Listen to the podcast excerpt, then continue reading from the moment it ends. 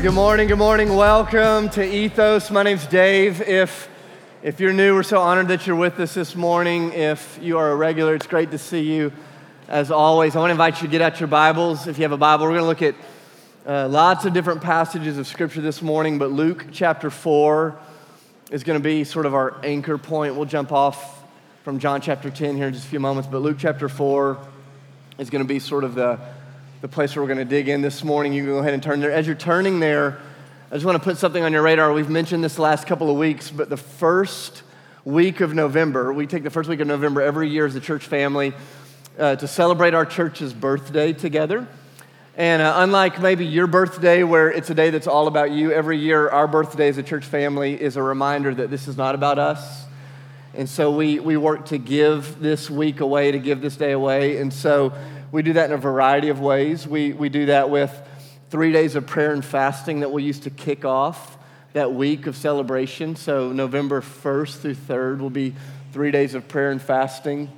And then we'll have a night of prayer and worship and baptism on Sunday or Wednesday, November 2nd here uh, in this space at Marathon. And then on Sunday, November 6th, we're going to come together and uh, we'll celebrate, we'll worship, we'll take up a huge offering, and 100% of that will go away uh, to mission work uh, in different parts of the world. We use a big part of that to send Aaron and Amy and their family out uh, to start this new work in the Middle East, which will be a great kind of sending moment. We're going to use it to bless international pastors and leaders right here in the city through a number of ways. So it's going to be a really incredible week of celebration. Uh, today on the way out, you're going to see a couple of, get a couple of things. One will be this handout, and in this will really be everything you need to know about that week of celebration. What's happening? Uh, we have our three day uh, devotional guide that will lead us through our time of prayer and fasting. In the back of it, we have information about the special offering uh, that we're going to take up that day. And so everything you need to know is in this. So on the way out today, make sure you grab one of, the, one of those.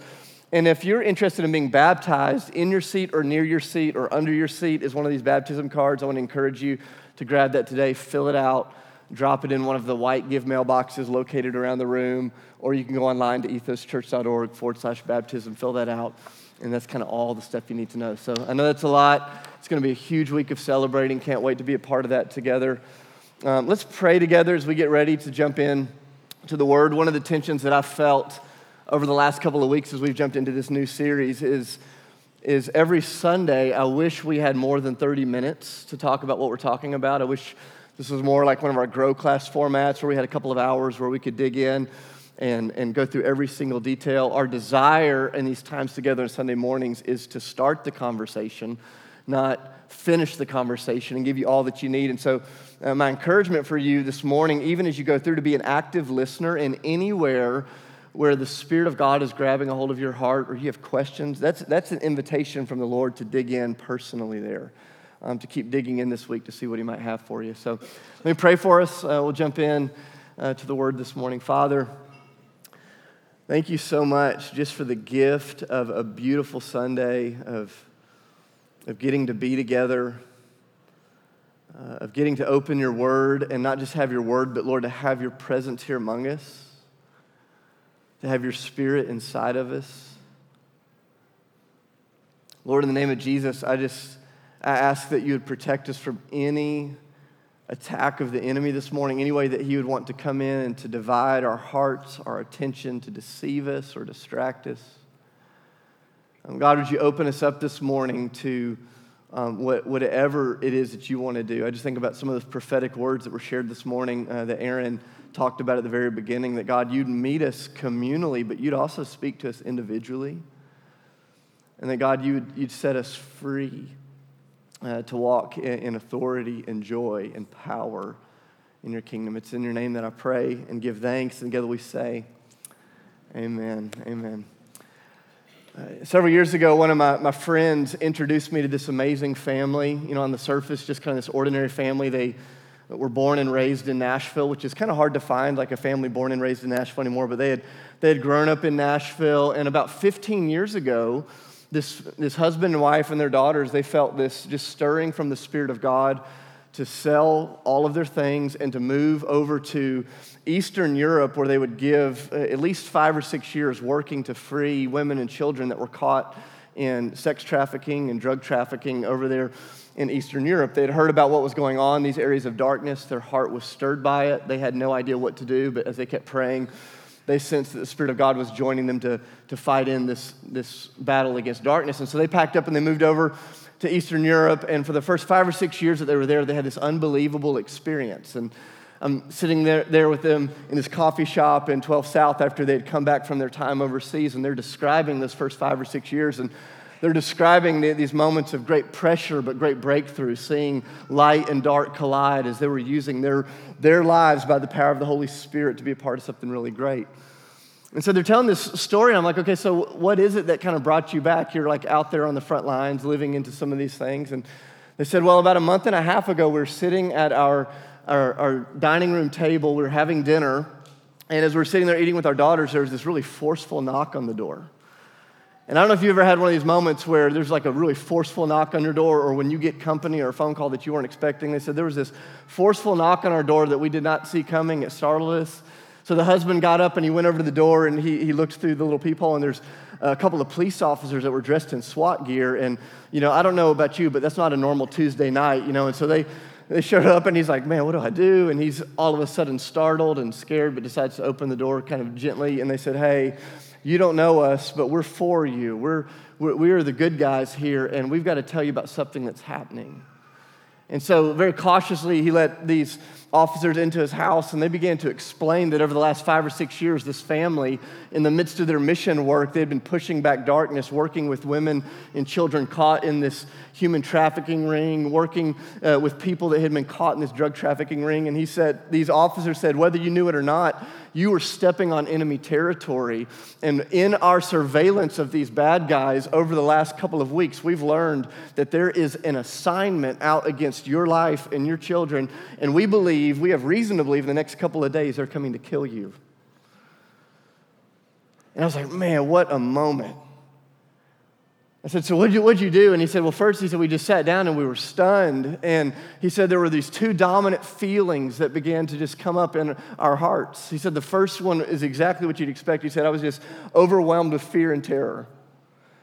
He said, I, I had no idea. He said, This, this bubble of, uh, he said, this bubble of my ignorance had been burst. All of a sudden, I recognized there was this evil assignment against our family. And he goes, I was terrified. I was uh, scared of what was going to happen to my kids. I was scared of what was going to happen to my life. He said, I was scared of what was going to happen to me. He said, but he said, after I got my feet under me, he said that, that fear began to go down just a little bit. And he said, gratitude began to overtake it, which was not the second emotion that I expected him to share. I said, gratitude. I said, why was it gratitude that began to overtake you? And he said, because all of a sudden, he goes, now that we were aware of the enemy's tactics, we did not have to sit there as helpless victims. He said, we could actually get out of it. And although the awareness brought fear, he goes, the, the awareness actually brought gratitude because the awareness was going to lead us to freedom. And I was thinking about that conversation this week as he told the story about how they got out of the country under the cover of night, and here they were processing it all. I thought about what we've been in over the last couple of weeks as a church family. If you're just joining us, we've been in this teaching series called The Unseen, and every week we're just talking about this reality that right here, right now, in the midst of your ordinary life, amidst all the stuff that you can feel and see and touch, there's an unseen world at work. There are spiritual powers, principalities, and beings that are at work in your life. And I don't, I don't know what this conversation has done in you or to you, but over the last couple of weeks, I've had a number of people go, hey, the more we talk about this, it's stirring up a little bit of fear. And to quote my dear friend Jim Barnett, who's a part of our church family and one of our leaders, uh, I just want to be very clear the goal of these conversations is not to make you scared. What we want to happen is as you grow in awareness of the enemy and his schemes, simultaneously you're growing in awe and trust for Jesus, his leadership, and his wisdom. Because the goal is not just to know what's out there, it's to know how to walk in kingdom victory. And that's where we're going to spend the next four weeks. But this morning in particular, you know, we started two weeks ago with, hey, you were born in a battle, whether you know it or not, and Jesus is the ultimate expert leader and guide through that battle. And then last week we talked about the powers and principalities that are at work in this battle out of Psalm 82. And this morning we're just going to go, hey, what is the spiritual strategy or assignment that has been set against you as a human being and set against you as a child of God, whether you recognize it or not? What is the strategy? And in the name of Jesus and by the blood of Jesus, how do you begin to walk in freedom and authority. And so I, I want to start with the, the scripture that Jonathan just read a few moments ago out of John chapter 10. Uh, I love this moment in John chapter 10 because you get these two pictures, these two agendas that are at work in your life, whether you know it or not. You know, every year when we get to a, an election season, you start hearing all of this language about battleground states. And if you know anything about battleground states in the midst of election years, there's a disproportionate amount of time, energy, and attention that's focused on a few small states because if you win those states, you win the election, right? And there's this moment in John chapter 10 where Jesus is going to say, Hey, whether you know this or not, the human heart is a battleground state. It is a prized possession. And there, uh, there is this disproportionate amount of time, energy, and focus on the human heart. And there's two competing agendas. Look at John chapter 10. It'll be on the screen if you don't have it. It says, The thief comes only to steal, to kill, and to destroy. But I've come that you may have what? Shout it out. That you may have life, life and have it to the what? Jesus says, Here is the battle. Your heart is the battleground state. Here's the two competing agendas. The enemy has come to kill, to steal, to destroy. The devil has come to pillage your life, to take your heart, to take your joy, to steal your purpose. The enemy has come with, with one agenda to kill, to steal, to destroy. Jesus has come with a competing agenda that is to give you life to the fullest. And Jesus says, if you do not understand that your heart, the human heart, sits at the crossroads of those competing agendas, you will never understand why there's so much firepower directed your way. Have you ever noticed that the more often you try to give yourself wholeheartedly to the things of God, it seems like all hell breaks loose in your real life. You go, why is that? Why is it that the more you try to walk in the ways of King Jesus, the more there seems to be this resistance against you because your heart is a battleground state and it sits at the intersection of two competing agendas. One agenda that wants to kill, to steal, destroy, the other that wants to give life and life to the fullest. And if you keep reading through John chapter 10, I love it. Jesus is going to say, He goes, Your enemy who's come to do these things, um, he's come with this agenda. He goes, But I'm a good shepherd. I'm a good shepherd. And he talks about what it means to live life under the Good Shepherd. Jump down to John chapter 10, verse 27. I'll just read this real quickly. Jesus, in that same conversation, he says, My sheep listen to my voice. I know them and they follow me. I give them eternal life and they shall never perish. And no one will snatch them out of my hand. I love that promise from Jesus. He goes, My Father has given them to me, and He is greater than all, and no one can snatch them out of my Father's hand either. I and the Father in one. And so, Jesus in John chapter 10, He said, Hey, whether you are aware of this or not, maybe you're just sitting at the dining room table eating a Tuesday night dinner. There's a knock on the door, and the knock on the door says, Hey, do you know there's an agenda for your life? And all of a sudden, that, bur- that bubble of ignorance has been burst, and you recognize the enemy is toying and pulling on your heart. And Jesus says, Hey, as you're aware of it, He's come to kill, steal, destroy. I've come to give life, life to the full. And he goes, But let me give you some confidence. He goes, If you would listen to my voice and if you would follow me, you will sit secure in my hand. And if you don't hear me say anything else this morning as we begin to talk about the enemy's strategies, for every follower of Jesus that learns to listen to the voice of Jesus, sit secure in Jesus, you have nothing to fear. But it will empower you to be aware. Because every week I'm running into followers of Jesus who are going, Man, there is so much resistance. And what have I done wrong? What have I done wrong? And I go, You are breathing. And your heart is a battleground state.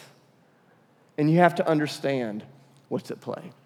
And so we said this a few weeks ago when we talked about the battle that you're born in is that Jesus is the authority on the unseen world. So I can't imagine a better way uh, to start than just by really looking at the way that our enemy comes against Jesus. And here's what I want to say this morning is this in no way is an all-encompassing conversation on the strategies of the enemy. In no way are we going to cover all of it this morning, but what I do want to do is I want you to notice five really subtle strategies that the enemy keeps deploying over and over and over towards God and his children so that way you can be aware, you can name them, and you can resist them when they come. So, Luke chapter 4, this is where we're going to go this morning. Luke chapter 4, Jesus is about 30 years old. He's just started his earthly ministry, just been baptized, filled with the Holy Spirit. God has declared from heaven, This is my son whom I love. With him I'm well pleased. And we're going to pick up in Luke chapter 4. I think I've taught this passage like 50 times over the last 10 years. It's so important. Listen to this. It says, Jesus, full of the Holy Spirit, he left the Jordan River and was led by the Spirit of God into the wilderness, where for 40 days he was tempted by the devil. And he ate nothing during those days, and at the end of them he was hungry. And then the devil said to Jesus, If you are the Son of God, that's a key moment. We're going to come back to that over and over and over. He said, If you are the Son of God, then tell this stone to become bread. And Jesus answered, It is written, Man shall not live on bread alone. So the devil led Jesus up to a high place and showed him in an instant all the kingdoms of the world. And he said to him, I will give you all their authority and their splendor. It's been given to me, and I can give it to anyone I want. If you worship me, it will all be yours. Just a, a, quick footnote here. Just because the devil says it doesn't mean it's true. Can we just shake our heads if we understand this? So he's the, the devil's going to say a lot here in this passage where it's like, oh, it's weird that he has the ability to do that. Spoiler alert, he does not. but he's never been prone to telling the truth. Verse 9. So the devil led him to Jerusalem and had him stand on the highest point of the temple. He said, If you are the Son of God, then throw yourself down from here, for it's written, He will command His angels concerning you to guard you carefully, and they will lift you up in their hands so that you will not strike your foot against a stone. And then Jesus answered, It said, Do not put the Lord your God to the test. Verse 13. And when the devil had finished all of his tempting, he left Jesus until another opportune time. This is the word of the Lord out of Luke chapter 4. So, um, real briefly this morning, I wish we had an hour and a half to do this, but I, I want to talk about just five really simple strategies and just the audacity of the enemy to come against Jesus, the Son of God. Filled with the Spirit of God, sent to inaugurate the kingdom of God, if he would come in audacity against Jesus, don't you think he'd come against us? And so, just very, very simply, I just want you to notice some of these strategies. And the first strategy is this is that our enemy our enemy so often seeks to um, come against the Word of God. He, he seeks to discredit God's Word in our life. This is the starting place for so much spiritual attack, whether you recognize it or not, is that the enemy wants to come to discredit the Word of God. So if you were to go back and read Luke chapter 3, Jesus is baptized in that moment, it says the Holy Spirit descends on him, and this audible voice from heaven comes. And do you remember what the audible voice from heaven says? He says, This is my what? Somebody shouted out, This is my. This is my son whom I love and I'm well pleased. This declaration from heaven, that was the word of God over Jesus' life. And then Jesus is led by the Spirit into Luke, uh, into, the, into the desert in Luke chapter 4. And what's the very first thing that the devil says to Jesus? Look back at verse 3. The devil said to him, shout out this word, the devil said to him, if, if you are the Son of God. I want you to notice this. Seems so subtle, so sneaky. Uh, the, the devil doesn't come towards Jesus with this outright assault on his theology. He doesn't come with this like full frontal attack. He doesn't show up and say, hey, Jesus, you can't trust the Torah, you can't trust the, the scriptures. He shows up and he goes, I just want to gently question what it is that your father just declared. And this is the place where almost all spiritual attack begins with just this subtle questioning, this subtle attempt to discredit this word, the Word of God. This is what happened in the desert with Jesus. This is what happened in the Garden of Eden with Adam and Eve. Look at Genesis chapter 3 with me, verse 1. It'll be up on the screen. It says, Now the serpent or the devil was more crafty than any of the wild animals the Lord God had made. So he said to the woman, Did God really say? I want you to notice where, where the attack begins. Just this simple, hey, hey, did God really say? Are you sure about that? And then she begins to respond. She begins to try to reason with the devil, which for a record is not a great thing to do. She said, You must not, uh, he said, Did God really say you must not eat from the tree in the garden? And the woman replied, We may eat from the fruit of the trees in the garden, but God did say that we must not eat from the tree that is in the middle of the garden, and we must not touch it, or you will die. And so now she's not only reasoning, trying to reason with the devil, she's now misquoting what it is that God had said. Verse 4 now the devil turns up the attack on God's word. He says, You will not certainly die. He says, You won't die. And guys, I, I want you to just notice this is the way that so often spiritual attack begins.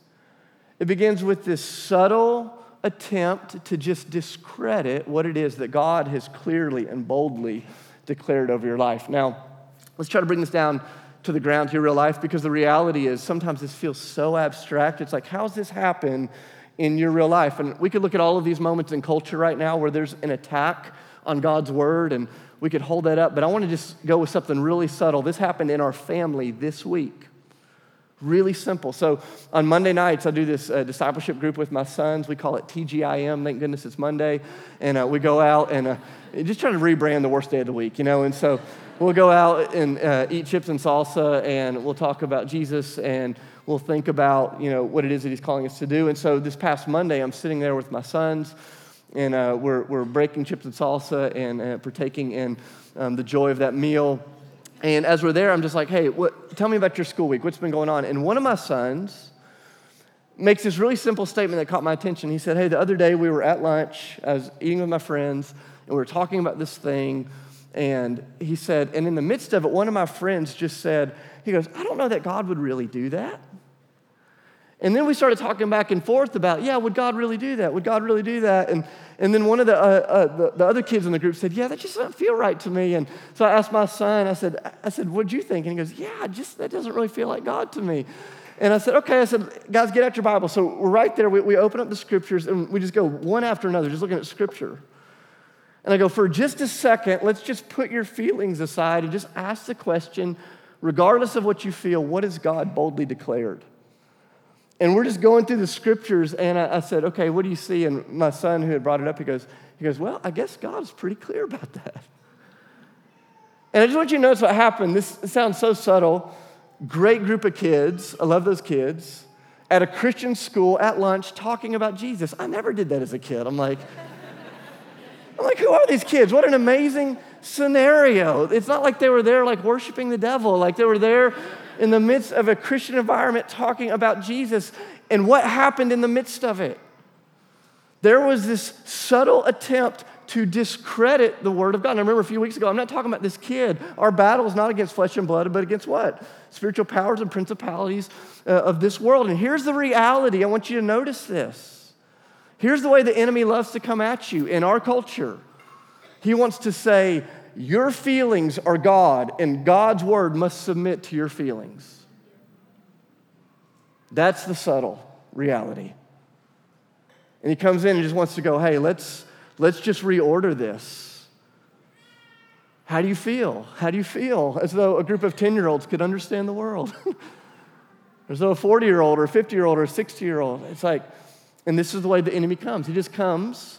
Now, now how did that happen in the context of my son's lunch at school. Well, here's what I understand is that our boys were not born in a world that is neutral. They were born in the midst of a battle. And they have an enemy, and his agenda is to kill, to steal, and to what? Destroy. And he does that by trying to discredit God's promises and his word in our life. And all he has to do is sometimes ask a few simple questions. And if our tendency is to turn to our feelings as opposed to his word, he has us where he wants us. Does that make sense? we could just stop right there. And I could go, hey, have any of you felt this week any moments where you've been tempted to understand the world through the filter of your feelings as opposed to the lens of God's word and his promises? It's one of the ways that the enemy works. He tries to discredit God's word. I'll just give you a second strategy. It's not just about discrediting his word, it's about trying to defame God's character. Because it's never just about getting you to doubt God's word. Ultimately, at the end of the day, He's trying to get you to, in your heart, really wrestle with does God really see you? Does He really love you? Does He really know you? Is He really out for your good? You know, in Luke chapter 4, verse 3, He says, Hey, if you are the Son, in other words, what He's coming at there is, hey, that might not be true. And if His word is not true, here's how He's defaming God's character, then that means God's a liar.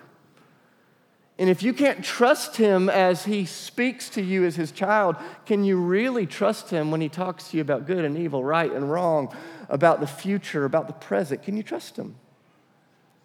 It's what happened in Genesis chapter 3. Right after that conversation we just read, you get to Genesis chapter 3, verse 5. And he goes on a little further. He says, You won't certainly die. And then in verse 5, do you remember what he says? He goes, Because God knows. God's holding something back from you. And here's what I want you to see as the enemy strategy number one tries to discredit God's word. Number two, he tries to defame his character. What he's doing is he's trying to breach the trust in your heart between you and your Heavenly Father. And he's going to do this, he's going to try to do this whether you are in the Garden of Eden or you're in the desert. So I want you to see the way that he tries to defame the character of God when your life is good. When, when life is sweet, when the job is working and the relationships are working and everything is up, up and to the right, the way that the enemy typically tries to defame the character of God is he comes against you like he did with Adam and Eve and he tries to sow a seed of discontentment.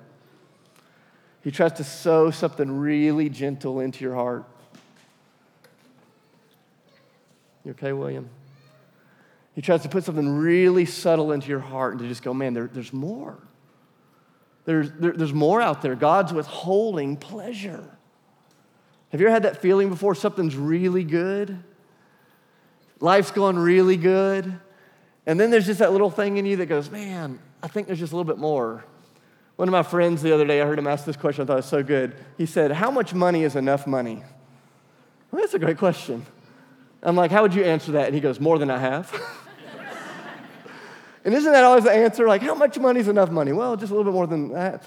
That's what happens when life is good. When you're, when you're in the Garden of Eden, when you're in the Garden of Pleasure, there's this sense the enemy comes to you and he goes, Hey, I think God's holding back. God's holding out on you. There's more out there. When you're in the desert and life is not working, when the marriage is not working, when the job is not working, when the friendships aren't working, when things aren't working, he doesn't come at you with this lie that, that God is withholding good stuff. He, he comes at you and he says, Hey, God's turned his back on you. Doesn't see you, doesn't love you, doesn't believe you. You're too far gone. Like you haven't done what it takes. He can't protect you. In either way, it is an assault on God's character. And the devil doesn't care if you're in a good season or a hard season, he just cares about your heart and he wants to come after you, and he's going to do that by trying to discredit the Word of God. He's going to try to do that by trying to defame God's character as a loving Father who sees you, knows you, loves you. And he'll do whatever it takes uh, to come against you. Third strategy uh, that you see here in Luke chapter 4 is not just discrediting God's Word or trying to defame God's character. He wants to, he wants to deter you from walking into God's plans. He wants to, to deter you from walking into the path that God has for you. Look at Luke chapter 4, verse 9. You know, God had said to Jesus, Hey, uh, I'm going to exalt you. You're going to have the name above every name. Every knee will bow, every tongue will confess. But your exaltation, your glory is going to come after your suffering. So the, the plan that I have for you is suffering before glory. And I want you to notice that the devil says, Hey, I just want to deter you from the plan that God has for you. Verse 9 the devil led Jesus to Jerusalem and had him stand on the highest point of the temple. And he said, If you are the Son of God, then throw yourself down from here, for it's written, He will command His angels concerning you to guard you carefully, and they will lift you up in their hands so that you will not strike your foot against a stone. And so now the devil begins to quote the scriptures to Jesus, but he's trying to deceive Jesus in this. He's trying to get Jesus to take a different path. And here's essentially what the devil is saying is Jesus, you can have the glory without subscribing to God's plans. Hey, you can have the notoriety, you can have the breakthrough, you can have the joy, you can have the pleasure without doing things the way that God's told you to do them. And you see this strategy at work all the time. Where the devil goes, hey, you can have the intimacy, the joy, and the pleasure of sex without all the hard stuff of commitment for life and sacrifice and service between one man, one woman in covenant marriage before the Lord forever. He goes, You can have all the glory without any of the hard stuff. And all the time, the enemy is just going to come to you and he's going to say, Hey, you want the glory? You don't have to do it God's way. It's a simple, subversive lie. Or another way, I just give you another way that he tries to divert us from God's path. We go, man, I like that John 10 10 verse life and life to the full. I want life to the full. And the enemy will go, hey, you can have life to the full, but instead of taking Jesus' path of surrendering your life, picking up your cross, walking in obedience, you can have life to the full by just chasing all of the temporary pleasures of the day. And over and over and over, the enemy's just going to come and say, hey, you can have the outcome without walking in the plans of God. You see over and over and over. Strategy number one comes against his word. Strategy number two, he comes against his character. Strategy number three, he comes against his plan. Strategy number four, it's all about deceiving God's kids. He always seeks to deceive his kids. And if you've been around Ethos for any amount of time, you've heard me say this Tom, blue in the face. The, the enemy is not just out to get you to do bad things. Ultimately, he wants you to forget who you are. And there's a big difference between simply doing bad things and at the end of the day, forgetting who you are. In verse 3 and verse 9 of chapter 4, he keeps coming at Jesus. If you are the Son, if you are the Son, if you are the Son. At the end of the day, he knew that if he could cause Jesus to somehow dislodge his identity from being the Messiah, the Son of God, the anointed one, the one that was sent to crush sin, evil, hell, death, to bring in the kingdom of God forever at his return, he knew if he could do that, if he could get Jesus to live in anything less than his identity, he would win. And this is one of the primary strategies, strategies of the enemy. He does not want you to actually believe that you're a loved, forgiven, chosen, spirit empowered son or daughter of the king. He would much rather you believe that you are a struggling person doing your best to get through life, hoping that God will bail you out in the end. He does not want you walking in the authority of who you actually are, the place where heaven and earth collide by the power of the Holy Spirit. He doesn't want you walking in that identity. And so he comes at us to deceive. That's not, that's not who you are. Don't you remember what happened to you when you were a kid? That's not who you are. Don't you remember that abuse? Don't you remember what you did? Don't you remember that struggle? Don't you remember that addiction? Don't you remember? You can be forgiven, but you can't be free. You can be forgiven, but you can't be used. The enemy comes and he does not want you to know who you are in Christ. And so his tactic is just to deceive. And man, we could, we could do a whole sermon series on this. I just think about three really practical lies that come against our culture all the time. I just see the enemy's fingerprints all over these three lies. He'll say, hey, you're not really a child of God. Instead, your identity is based on what you have, what you do, or what others think of you. You are what you have, you are what you do, you are what others think of you. And over and over and over, you find yourself standing around friends comparing how successful you are or not. Every party you ever go to, the second question somebody asks you after your name is what? Help me out. What do you do? And every night when you're laying in bed alone, looking at that glowing screen, wondering why nobody is liking all of the stuff that you're posting, and you feel inside like, what do people really think? Of? It's like, guys, these are just lies from the enemy designed to kill, to steal, to destroy, to keep you from walking as a son or daughter of the Most High God with a spiritual inheritance put on earth to push back darkness. He comes against his word. He comes against God's character. He comes against God's plans. He comes against God's kids by trying to deceive them. I'll just give you one last one. He looks for an opportune time to destroy us. The devil is an opportunist. He looks for those moments. And I want you to see right here in Luke chapter 4, look at verse 13. I want you to notice that the assault is not always ongoing, it's not always even. This is when the devil had finished all of his tempting, he left Jesus until what? Until an opportune time. And I go, what was it about this moment in the desert that made it an opportune time for him to come against Jesus? Uh, I want you to just see this. This is so important. If you don't understand when the enemy tries to attack, you will typically be caught off guard when he tries to attack.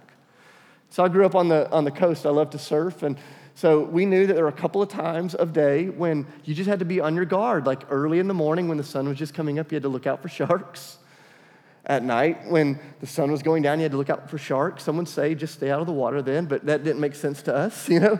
But you just had to be a little more aware certain times a day. When are the opportune times that the enemy comes against you? When do you have to look out for the sharks?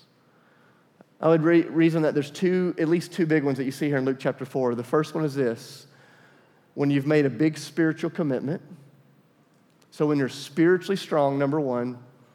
Number two, when you're physically depleted. When you're spiritually strong and when you're physically depleted.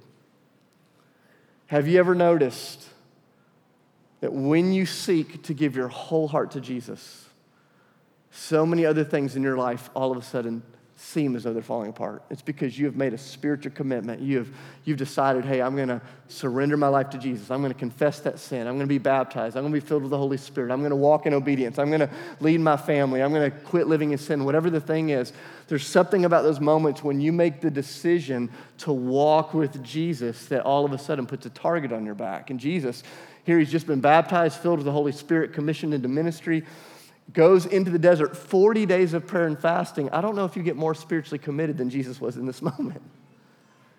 And the enemy comes against him.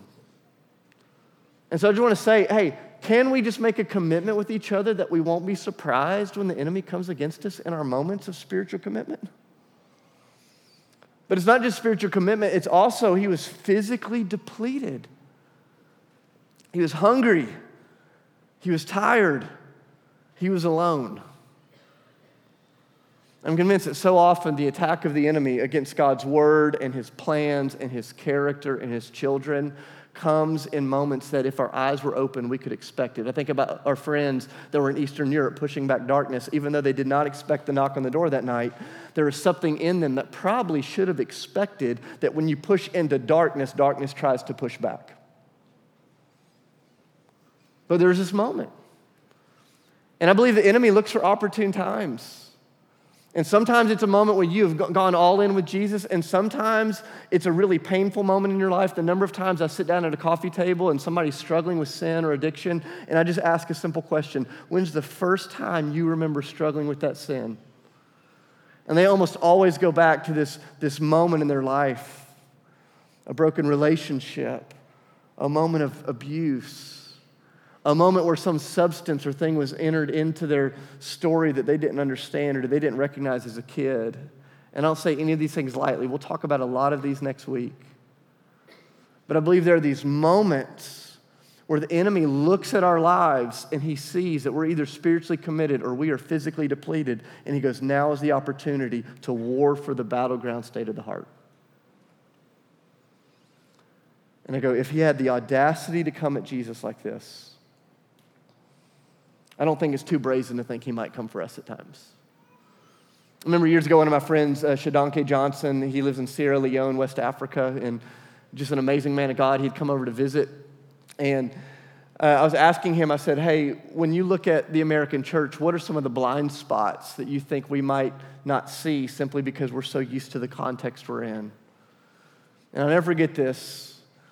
He said, I think a lot of times because of the comfort and the security that you think you have as Americans, he said, a lot of times you are blind to the fact that you're in a battle. You're blind to the fact that you have a very real enemy.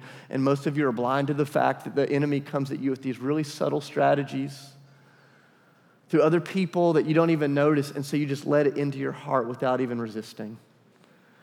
And he said, if you don't know you're in a battle, and if you don't know your enemy, and if you don't know your strategy, he goes, you are bound to become a prisoner of war. I thought, man, so true. And I go back in all of this. Here's where I want to end this morning.